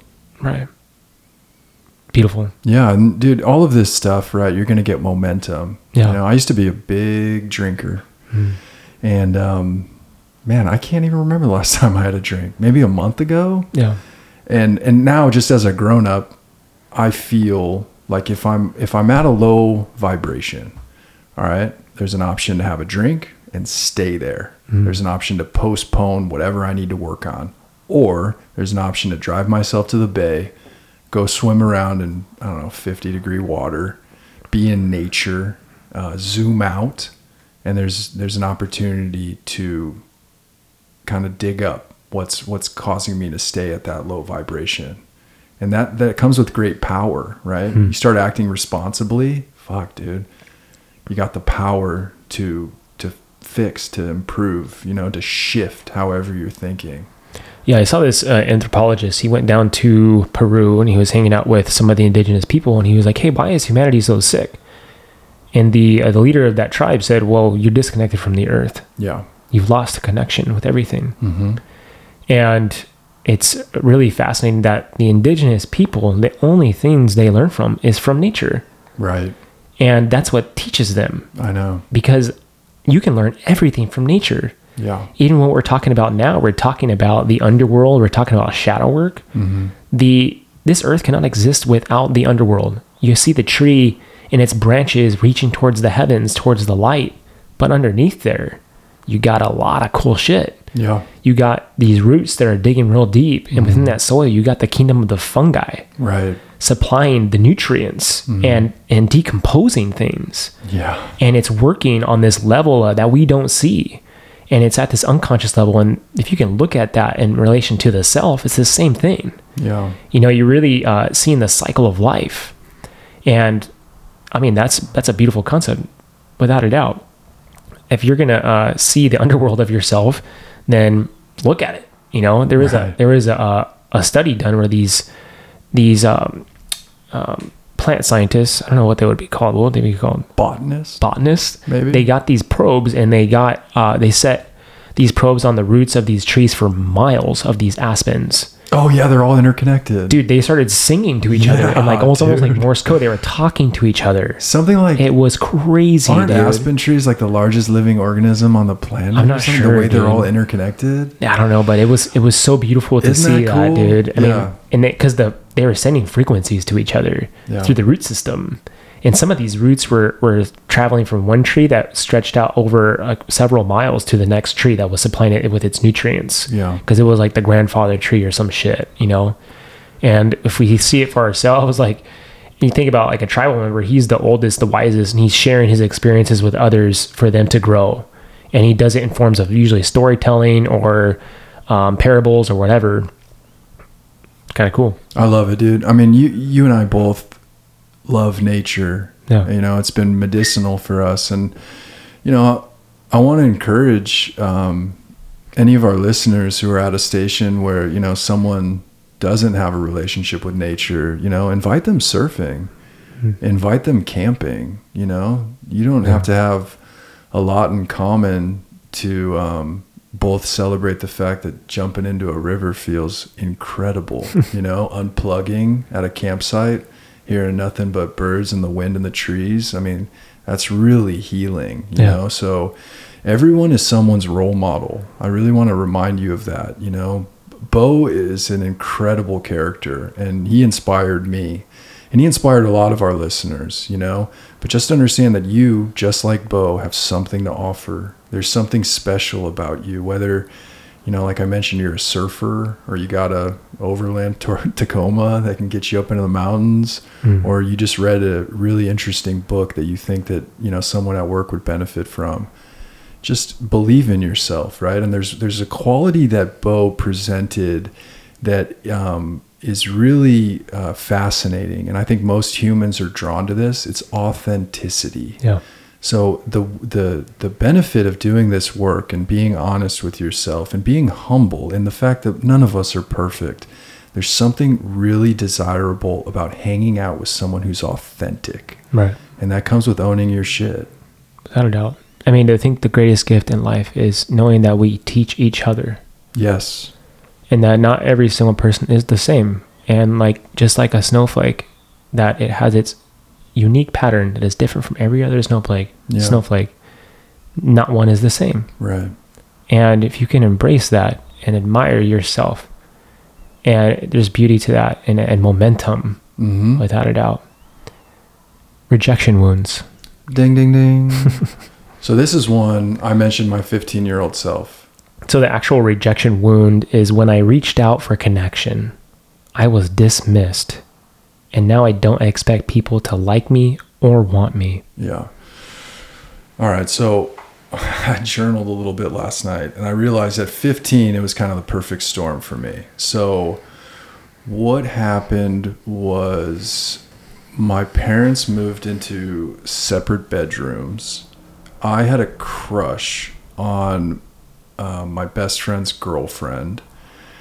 And a guy that I was best friends with, he stopped hanging out with me to hang out with um, someone else that I didn't get along with. And it was just kind of um, the perfect storm of feeling really lonely, you know? And dude, I, you know, I had a I had a great high school experience, you know, like um I went to prom, you know, I didn't get bullied. I played on the soccer team. And so it's really interesting. And, and you may find that this resonates with you is sometimes when you look at your pain, you may compare it to other people's pain and be like, Whoa, what, what's my problem? You know, it wasn't that bad. Mm. That honestly doesn't really help me heal. So I had to trace back this fear of rejection. And that's where I came up, you know, at, at, at 15, right? I was also, like I mentioned, playing on the soccer team and I would get, I would get yelled at a lot from the sidelines. Um, and so it was just a really tough year. And I've seen, I've seen how this manifests in a wound where you know, like I mentioned, if Leah and I are arguing, right, I'm not even hearing what she's saying. I'm hearing my ego say that, dude, you're about to experience the, the most hurt, the most painful rejection you've ever experienced. Just end it before she can. Okay. So this is, you know, my ego is very dramatic. And, you know, I look at, is that serving me? Is a, is a, is a hurt 15 year old, is he the captain of this ship?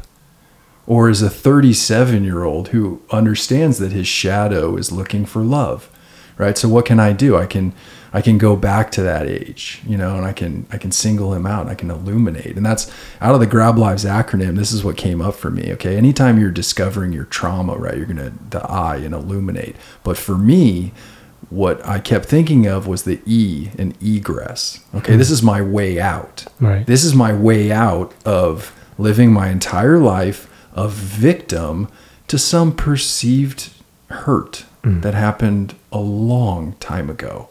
But the way that it manifested was okay.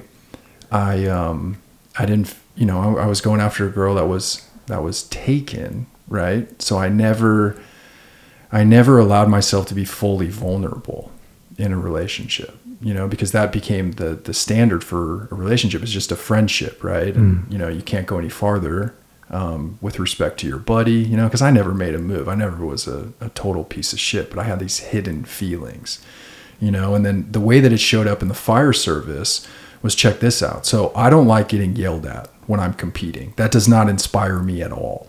And, you know, at my third house, I didn't get yelled at, but it was just a really hardcore training environment where I had a lot of anxiety.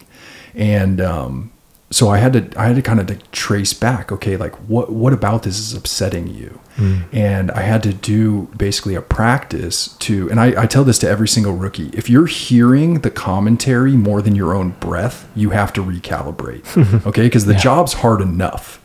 So what I was doing is I was getting you know physically exhausted because I was so anxious. Yeah. So I had to return to my breath work and say to myself, dude, you cannot control the whole schedule for the drill day, but what you can control is your breath and how you show up with clarity and calmness. You know, because if you're if you're if you're only focused on like the yelling from the sidelines, guess what? You're gonna suck at this sport, and that's what happened, dude. I had the worst soccer season of my life because I wasn't I wasn't interested in scoring goals. I was just interested in one of my parents shutting the fuck up.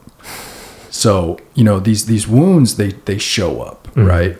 And for me, it was showing up in my current relationship. And what I realized was Leah didn't deserve. She didn't deserve this overreaction.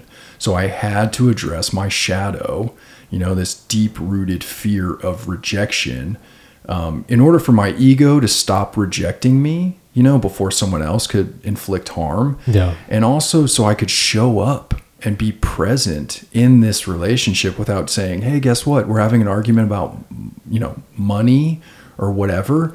I'm I'm bringing in all my years of defensiveness, you know, I'm I'm bringing in all my years of hurt, and it's just going to cloud the the the room, you know, instead yeah. of working through this, you know, it's basically like, "Hey, good luck getting through to me because I have all this other shit that I'm dealing with." Yeah, you think about it's all out of protection of yourself so you don't get hurt again. Yes. And going back into what a wound is, I've heard this concept a while back. I forget who told it to me, but sometimes people will bandage the wound or the thorn that's there and they mm-hmm. keep bandaging it like over and over and over. It becomes like this mound of bandages. Yes. And you're guarding it and you're just like, oh, don't, don't come near me. This hurts until you unravel that that bandaging Right. and you pull the thorn out, Yes. then it can actually heal. Right. And that that's in untethered soul. Oh, is that what it is? Yes. Okay. So what Leah was doing is accidentally brushing up against Mm. this wound that she didn't even, you know, she's just having Just being a, herself. She's having a conversation with her fiance. yeah. Meanwhile, I'm in DEFCON five, you know, the red alert going off, Yeah. like, oh shit, she doesn't love me anymore. Yeah. So she was Crazy. brushing up against that wound, and I had to, I had to get to the root of it. And Your that- relationships do that, man. They sure do. And you know what? Like looking back, is everything, every challenge is an opportunity to learn something about yourself. I mean, I thank her. I, she is, she's my ride or die. You know, like she, she triggered me in order to investigate my past, which was a limitation. Hmm. And now I incorporate that 15 year old. And I look at, I say, what do you, what did you need? What did you need back then? Right. And what he needed was encouragement. So mm-hmm. now if I'm in the face of competition, like whether it's a drill day or a, a difficult fire or whatever, I don't focus on the commentary. I focus on my positive self talk and my breath. And that's it. I, I'll deal with the commentary after the incident. But right now, I'm focused on achieving my mission. And because I put so much time and energy and focus into my self esteem, my mission is not to be validated by the spectators. Hmm. My mission is to be validated by myself. Oh, what a great way to bring out that warrior spirit within. Absolutely. And that's like that warrior spirit, dude, is so powerful, man. I fucking love it. It's and the it's best. palpable, dude. It's the best. it's palpable when you see it in another person and yeah it's those are the great greatest leaders is when they can find that within yeah, and shift the perspective absolutely. and um, people want to follow people like that Yeah, like like I said, uh, this this authenticity, Yeah. right? It's an attractive quality. People Right. want to express their their true nature, you know, and and we're all hiding something. We're all we all have secrets. We all have like secret hurt. Right. You know, in, in this long list of, of wounds, I mean, you probably checked a few just listening, for sure right? dude And so, um, but I will say that, like, just know that your shadow doesn't want to be exiled. you know what I'm saying? And like, even if someone put your shadow into that corner, like I said, my shadow is a crybaby. He's very sensitive. And um, for the longest time, I saw that as a weakness. Hmm. Now I realize, you know, that that encompasses my empathy. That encompasses my compassion. Being Hmm. Sensitive is a gift, right? But I had to incorporate it in me. So, you know, if someone put a part of you in a shadow, just just realize that it's up to you now. You're the responsible one. You're the Yeah. leader. Okay, you control how much your ego weighs in. You have the ability to illuminate what's in that shadow and incorporate it as a part of your true warrior spirit. Hmm. without a doubt dude well said Thank you, brother. this leads into my main wound Okay. abandonment wound. So, abandonment is after being taken care of for a while, I was abandoned, and now I am afraid of being left again. It's a big one. Yeah, and so for abandonment, I, we talked about it in mom, mama trauma. Yeah, Great way to say that. I know.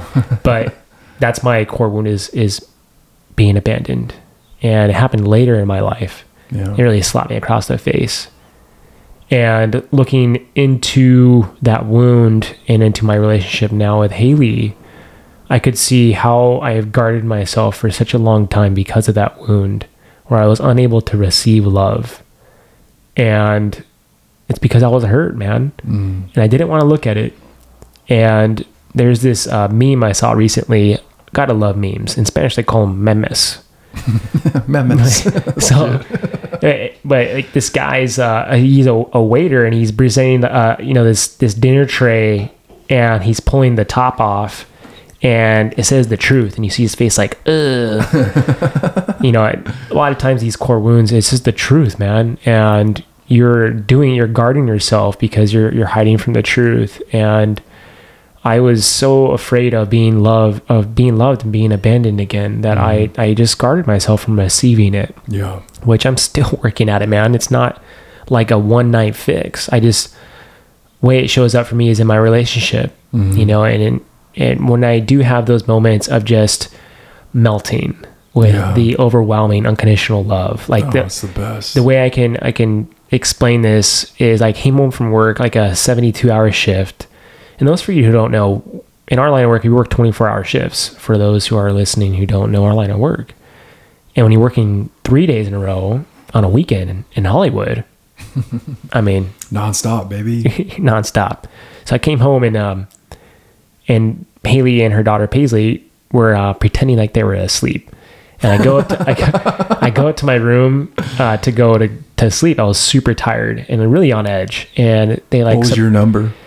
out of 10 10 10 10 10 10 10 10 10 10 so i i walk in there and they they uh, come out from under the covers and they're like surprise! And they're like laughing and because they're pretending to be asleep. It was just really funny. It was just so much overwhelming love that it brought me down to a zero. Oh, dude, that's so powerful. and you know when moments like that melt me i can receive love you know and that that's just um that's just going through life. Yeah. and and and just sticking to it because these these wounds they they go away when you just embrace your reality embrace like everything a, bar- a part of you your relationships and in the end it will all just manifest into like this being of who you are with that warrior spirit Yeah.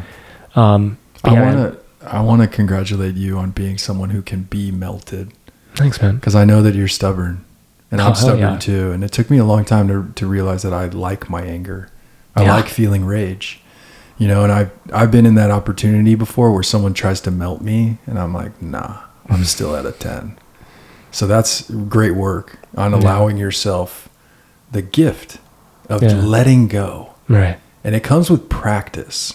it's an art A lot of us are very resilient. Yeah. You know, come home at a 10, no matter what happens, guess what? We're staying at a 10. yeah the art of letting go is there's so many facets to it but once you begin to understand that it's an art Mm-hmm.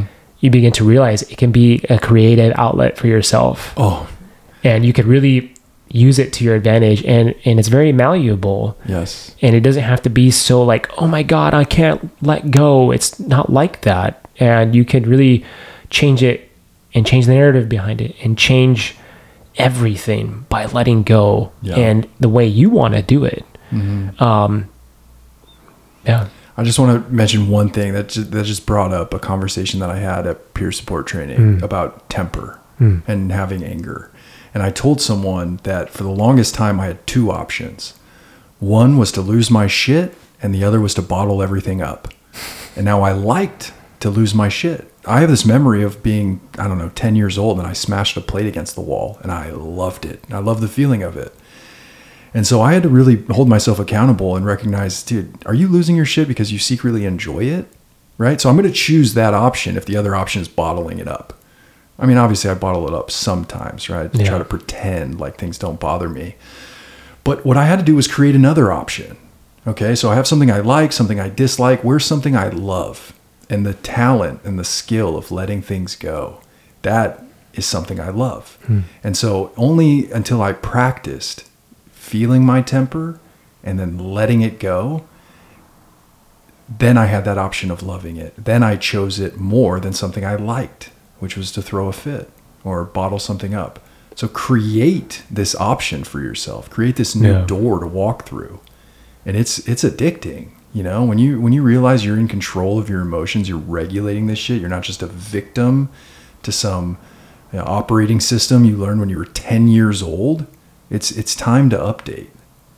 And it's Yeah, a great of- feeling. part of shadow work is being radically honest Yeah. with yourself so the fact that you question yourself hey did i secretly like it Oh, that was a big conversation with my mentor. Is That's realizing realizing that we liked we liked to feel um, powerful. We liked Hmm. to feel rage. Now we didn't we didn't hurt anyone. We weren't violent, you know, and that was part of the reason I resisted losing, you know, like uh, dismantling my temper for so long is because, you know, like I I just didn't inflict harm or, or perceived harm, right? Right. But then Leah had to tell me, "Hey, dude, you're scaring me. I don't like this. I don't like when you raise your voice." Right. And I had to, uh, you know, come to terms with the fact that I liked losing my temper, but here, here's a woman I love. Okay. And so choose love over like, right? we got to be willing to let go of things that we like mm-hmm. in order to invest in the, the future of our life that we're in love with. Yeah. And that was a request that she made, and it was one that I honored as soon as I, you know, could could understand the relationship that I had with my rage. Right. So, and that's the important part too. It's a relationship. Yes. If you make a relationship with something, that's when the true qualities show up. Yeah. The last one here is a deficiency wound, and it's the last one. Ready? Yes. It's unlovable wound. Oh man. So because of what happened to me, I believe I am not lovable. And uh, being unlovable is you have internalized something to not receive something in so many different ways. So all, all these core wounds end with this. Now, someone had asked me a while back, as a Kambo practitioner to assist people to work through their own shit, you know, they asked me, um, what do you think is everyone has a hard time with? And I said self-love. Mm. And because it's so true. I do it to So myself, true. dude. I can't even love myself Right. sometimes. right.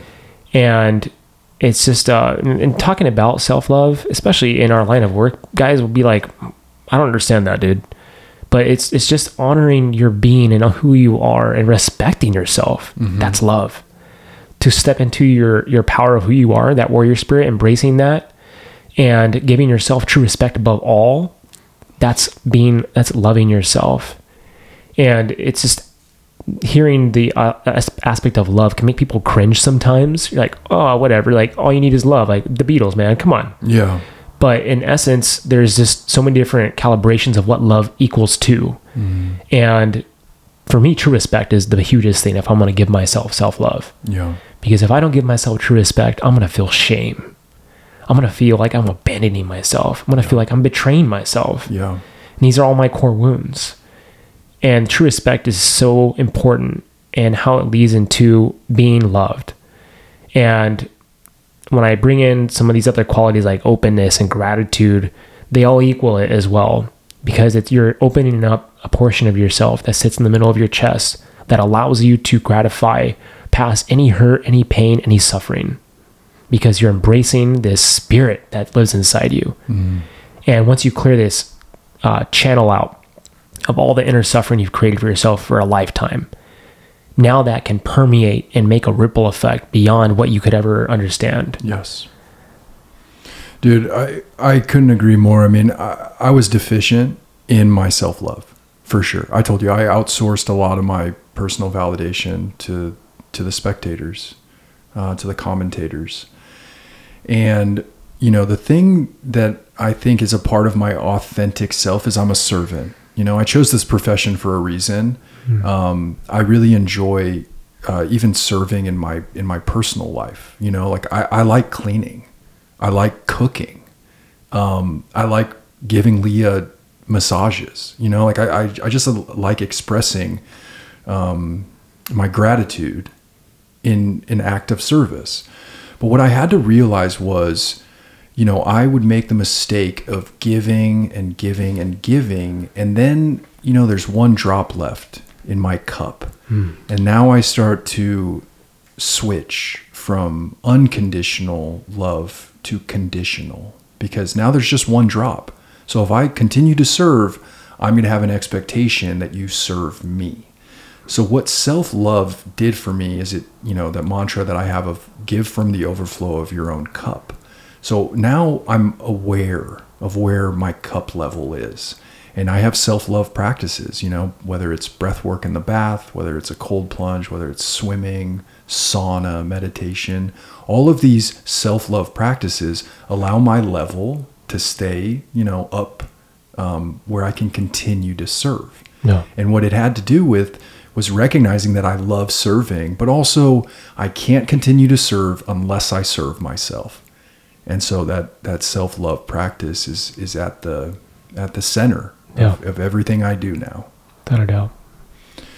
All right. Well, you know, I want to give one example of the shadow that just fucking hit home for me. Is I saw Creed three recently, and um, you know, I'm a big fan of that franchise. I, I love Creed, and I actually went to Creed three by myself. And that's another thing. If you've never seen a movie by yourself at the theater, treat yourself. It is a phenomenal experience. Uh, it's one of self love, right? Because I remember the first time I did it, I was like 18 or something, and I felt like people are going to be looking at me like I'm the I'm just sitting by myself, and obviously no one fucking cares. Everyone's just there to see the movie. YOLO. Yeah. exactly. So I, I had the intention of sitting down and watching Creed 3 um, because I love the franchise and I knew Michael B. Jordan directed this one. So I, I'm really interested in like um, directorial debuts, you know, and especially when an actor can be behind the lens and, you know, in front of it. So, anyways, um, in the movie, a lot of topics about masculinity. Okay. So there's something in his past that he's regretful of. There's a there's a there's an act that he feels guilt. His buddy goes to prison instead of him, right? So everything's cool, right? That's his secret wound. Well, the guy gets out of prison. And as soon as he shows up, you see Michael B. Jordan's character, Adonis Creed, go from, I don't know how old he is, mid 30s, to boom, he's back at 15. He is that scared kid full of guilt and regret. Hmm. And dude, this guy knows his secret, right? He took the fall for him. So now he has power over him. Okay? So the movie, you know, plays out. Now they're about to fight each other. And Adonis is all fucking mixed up. You know, he has all this shame. Now his woman sits sits him down and says, "I don't even know what the fuck this story is. I don't know where this is coming from." So she extracts this information from him. Just like Wendy, just like Leah, just like Haley. Hmm. It's our partner that's helping us illuminate this shadow, right? So he tells her the story. I flipped a switch. I beat up my foster parent. The cops came and I split. And Diamond Dame, he had a gun in his bag. So he went to jail. And the first thing she says is, You were just a kid. She validates the hmm. fact that he didn't know better, right? Hmm. And so then it becomes a part of him incorporating that self. Now it's no longer his wound that Diamond Dame knows about that he can keep pressing on. Now he's incorporating that. He's fighting his his shadow. He's illuminating it, using it as a part of his full strength, and he ends up, you know, uh, succeeding. I don't want to give away It's so the ending, dude. but dude, it was a very clear and you know Michael B. Jordan with his vision, he did it for a reason, right? The ring at the end, they're not, you know, they get transported, right? It's very um, ethereal. It's very um, uh, abstract Yeah. the the the directing of the movie. And um it has a lot to do with dude you cannot show up in the present without addressing your past. And that you know it's a story of forgiveness right? He forgives himself for for not knowing better. He forgives himself for holding on to this guilt even though he didn't ask that dude to carry a gun in his bag right? Yeah. the consequences of his actions have nothing to do with adonis. Yeah. So it was a really powerful movie. I love that franchise. It, really awesome topics about masculinity and kind of like we we're talking about, like this true warrior spirit. It comes from understanding your past, your shadow, illuminating these parts of yourself, incorporating it, and fighting with all of your character, not just the shit that you feel good about. It's crazy, man. I mean, it's such a beautiful story, and it makes me even tear up because a lot of my relationship with Haley uh, showed up in, in, a, in a certain way like that, where I was running for such a long time, and I would always uh, run away from her, and she Yeah. knew her in her heart we were supposed to be together. And it took me to a point to where I had to hit my head so hard that I had to be in complete surrender for me to accept her love. Yeah. And and because of her, I was able to even heal my past wounds because of the the work I did with with her, and uh, we did it together. Mm. And we saw each other at a soul level uh, by doing this work, these doing these, these this shadow work, and we always reference ourselves and our own archetypes that we see in ourselves. I am the jaguar, and she's the crow, and they're completely different animals, but they're shadow work animals Mm. and we just really go back to those two archetypes every single time and she's always just this bird, um, and it's beautiful. And she just feels fearless within her own shadow work, and I feel fearless within my own shadow work. It sucks sometimes, Yeah. and in the end, it- it's just really um, brought up so much that we were touching each other's wounds, like you and Leah, you know, and just it hurts, but Yeah. we did it together, and I don't know, man, I have no regrets and unconditional love, Yeah. and being able to finally receive it feels so good. Right. Yeah, Feels like a brand new take on life. for sure. And you have that trust with her. Yeah, You know, I didn't cry for 10 years. And um, Leah encouraged me to feel what I was feeling. And I remember the first time I cried in front of her, I thought she was going to leave me. You know, that was that's what my ego was telling me. yeah, And she was so relieved. She was so relieved that I was being authentic. And that's what people want, yeah, right? So just know that we don't have to hide this trauma, right? We have to be responsible with it yeah. in order to not project it blindly onto innocent bystanders. All right. Um, and it's a process, you know. Yeah. But when you have someone like like Haley's been for you or Leah's been for me, when you have that support, someone who encourages you to incorporate all of you, you know that that that freedom that comes with being loved. That's that's my pitch on self love Yeah, okay if you if you're not with someone right now that's okay you know you can give this feeling to yourself yeah. by showing yourself some support Beautiful. yeah I think we can end on that. yeah Cool, brother. thanks thanks for listening uh, find us on instagram we're going to get back in um, a little bit of a more of a schedule. We've got some guests coming on in june. Um, and yeah thank you for listening. Yeah, thank you everybody for supporting us. We've been having some great feedback. yeah it's And- the best. highest amount of gratitude for just clicking and Yeah. listening. Yeah. Um, because we really feel this heart-based project is meant to support you. And um, we love you yeah. Thank you